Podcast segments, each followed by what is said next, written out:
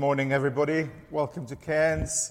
We've got quite a few people that are part of the congregation today, so it's so good to see you face to face, everybody.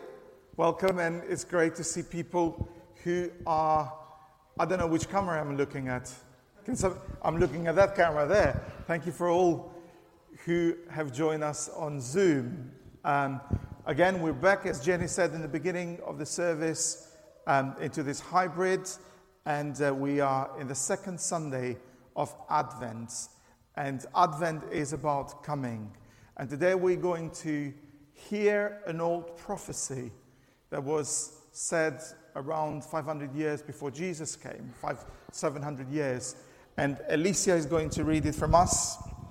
For those of you who are at home, you've got your Bibles, and those of you who've got your phones here, it's Isaiah chapter 40, verses 1 to 11. Let's all hear God's word. Comfort, comfort my people, says your God. Speak tenderly to Jerusalem and proclaim to her that her hard service has been completed, that her sin has been paid for, that she has received from the Lord's hand double for all her sins. A voice of one calling in the desert, prepare the way for the Lord. Make straight in the wilderness a highway for our God. Every valley shall be raised up, every mountain and hill made low, and the rough ground shall become level, the rugged places a plain, and the glory of the Lord will be revealed, and all mankind together will see it. For the mouth of the Lord has spoken. A voice says, cry out. And I said, what shall I cry? All men are like grass, and all their glory is like the flowers of the field. The grass withers and the flowers fall because of the breath of the Lord's blows on them. Surely the people are grass. The grass withers and the flowers fall, but the word of our God stands forever. You who bring good tidings to Zion, go up on a high mountain. You who bring good tidings to Jerusalem, lift up your voice with a shout. Lift it up, do not be afraid. Say to the town of Judea, here is your God. See the sovereign Lord comes with power, and his arms rules of him. See, his reward is with him, and his recompense accompanies him. He tends his flock like a shepherd. He gathers the lamb in his arms and carries them close to his heart. And he gently leads those that have young. May God's name be blessed through the public reading of his word. Well done, Alicia, for reading it for us. You can stay here and preach with me if you wanted, or you can go and sit down. So this ancient word, Lord, may it give life to us as we have heard it, and may it give life to us as we put it into our hearts and honor you with our lives. Lord, I pray that you will help us to concentrate on your word now, and you'll help me to deliver it with clarity. For your glory, for your sake, Jesus. Amen. Amen. So we, this year, we've just started, as of last Sunday, the first Sunday of Advent. I'm looking at that camera now. Okay, and so last Sunday, we talked a little bit about hope, and we spoke, and were drawn to the journey of Elizabeth, and more so Zechariah, and the hope that they had, and how God met them in their despair, and the experience that Zechariah had with his conversation with the angel Gabriel. So this Advent is about waiting, but as I said last Sunday, Advent is coming, actually. It is God's coming. And we have kind of, for the last 2,000 years, really, have been waiting for his second coming. God, in his might and in his power, decided to come to earth 2,000 years ago in a shape, in a form of a baby, and lived a life here. And with that promise of returning, this is that place where the church of God, his people, are expecting. So this coming is for the church, really. This coming is for you and me who have got that allegiance with Christ, because we await his second return. Because as we were reminded last Sunday, he is a God of promise, and he keeps his promises. But as we will see in the prophecy today, Isaiah is speaking to people who are in the midst of despair and brokenness. They're in the midst of confusion because they have been exiled. And God is appointing this prophet to speak life to his people. So I love Isaiah chapter 40 because it starts with that note of encouragement. Comfort my people, says your God. Speak tenderly to Jerusalem. And how much do we need to hear those words during this time? Comfort. Yes, it is good to talk about God's promises. It is good to remember God's promises. Yes, it is good to remind one another, even to recite them. But what if those promises that we know by heart have not got that power because God himself has become small in our eyes? I've been really challenged this week, and I'm bringing that to you again. And not because I want to challenge you, because I want to bring it, because I want to share it. But the question that I keep coming back this year is, how big is your God? I can recite to you the whole scriptures. I can recite to you all promises.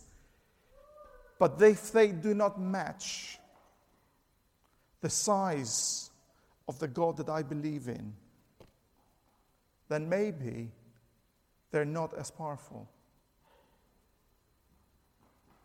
So this opportunity that we have today is to draw to that place that not only we recall God's promises, but we have that fresh revelation through the Spirit of God and through the reading of the Word of how great our God is. Comfort my people, says your God. Look at the way that the prophet starts with that powerful analogy of that relationship. He's calling the people, this is your God. You are in a relationship with him. This is your God. This is not just a God out there. This is not just a statue that is sitting or is standing somewhere. This is your God. Comfort.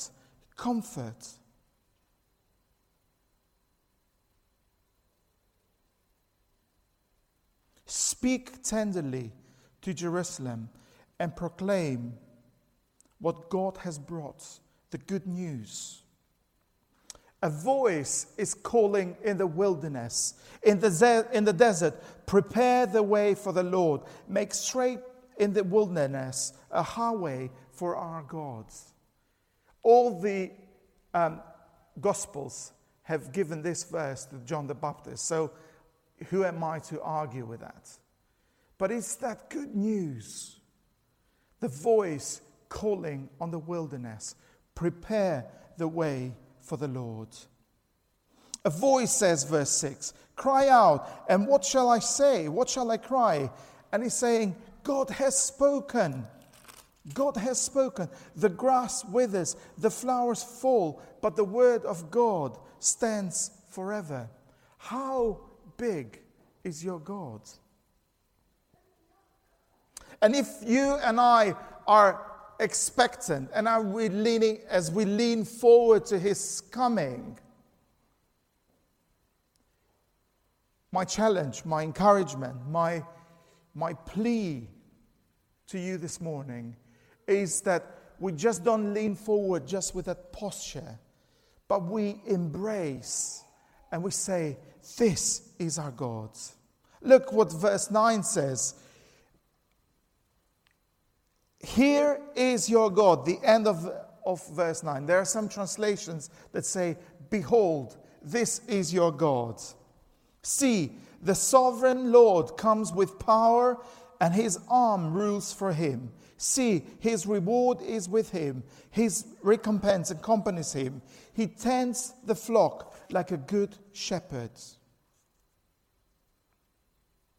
One of the commentators was saying that when the promises of God seem powerless, to quiet our fears, soothe our grief, lift our worries, motivate our obedience, we need to do more than simply hear these promises again. We need to behold the God who gives them.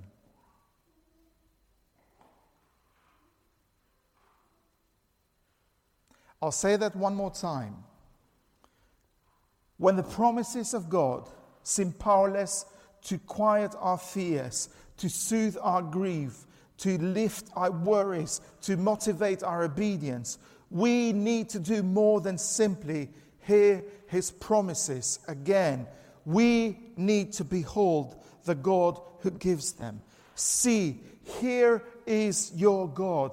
Cairns Church, Cairns family, this is your God. Behold, he is the God of this promise. He is coming, actually. He is coming. He is the God of comfort. He is the God who speaks. He is the God who is sovereign with power. And I'm quoting only these 11 verses from Isaiah. He is the God who is the shepherd. And Elisa didn't read verse 12 because I didn't ask her to. But verse 12 says, he is the God of wisdom. Behold your God. We need to behold the God who gives these promises. And this promise of his coming comes on the back of who God is. What are we going to do about that? Well, yes, it is good to talk about promises. Yes, it is good to say about behold, but there is something that comes with that behold package. And it's that step of faith, it's that step of trust, it's that step of embrace. So it's not only just leaning forward and expecting his coming, but saying, God, we trust you. It does not make sense why we've got pandemic. It does not make sense why we've got COVID. But we trust you. We trust you because you are the God of comfort, even in this time of pandemic. We trust you because you are the God who speaks and gives life. You are the sovereign. We trust you because you are the good shepherd. And it says here, he tends his flock like a shepherd. He gathers the lambs in his arms. He carries them close to his heart. He gently leads those that have young. Behold, this is your God. Behold, this is your God. Behold, this is your God. So our attitude is that not only we stand in awe of who God is and his greatness, but we say, Lord, I know I've got clever ideas, and I sometimes think that I'm clever than you. And that stops me to behold who you are. But today I choose to trust you. because you are worthy of my trust. Not because my trust is any worth or anything like that, but you are cleverer, you are better, you are bigger than I can even imagine. I remember when we did the Alpha with the young people and we were watching a video of the galaxies. I think we've shown that video here as well. And it amazes how small the dot of the earth becomes in the whole myriads of the galaxies and stuff. And it shows, it puts things in perspective really. And it shows the greatness of God. And I just wanted to leave you with that, on that place, that if you've got somewhere where you think that you enjoy the greatness or the grandeur, I don't know what does it for you, but for me, if I was to sit on, not necessarily on a beach, but somewhere that I could see the vastness of the sea and the ocean, that's what gives me that sense of awe and says, whoa, God is much greater than that. I don't know what triggers for you. Maybe it could be a grandeur of a mountain. It could be some great landscape of somewhere. I don't know what. But I want you to think of that now. But also I want to think you that is in minuscule in comparison to what God is.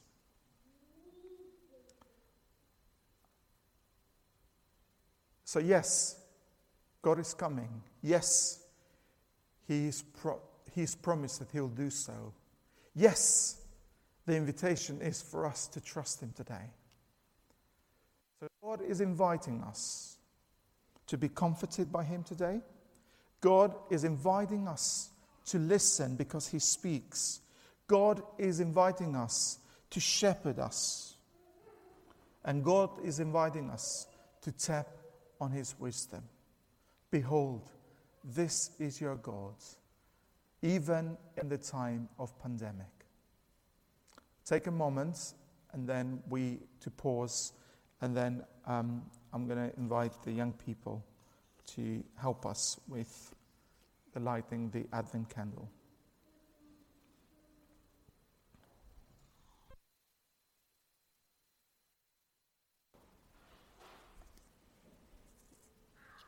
The first candle lit is a sign of our hope.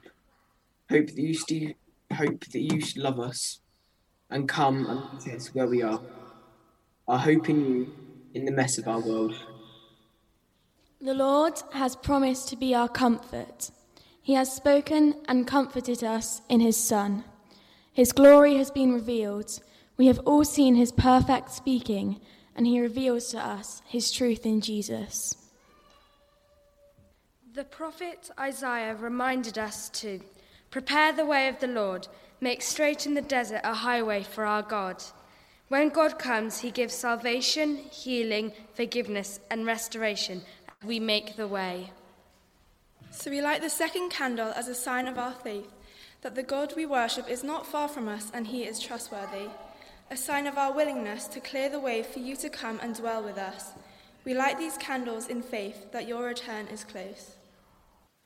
And we all say together, O come, Emmanuel.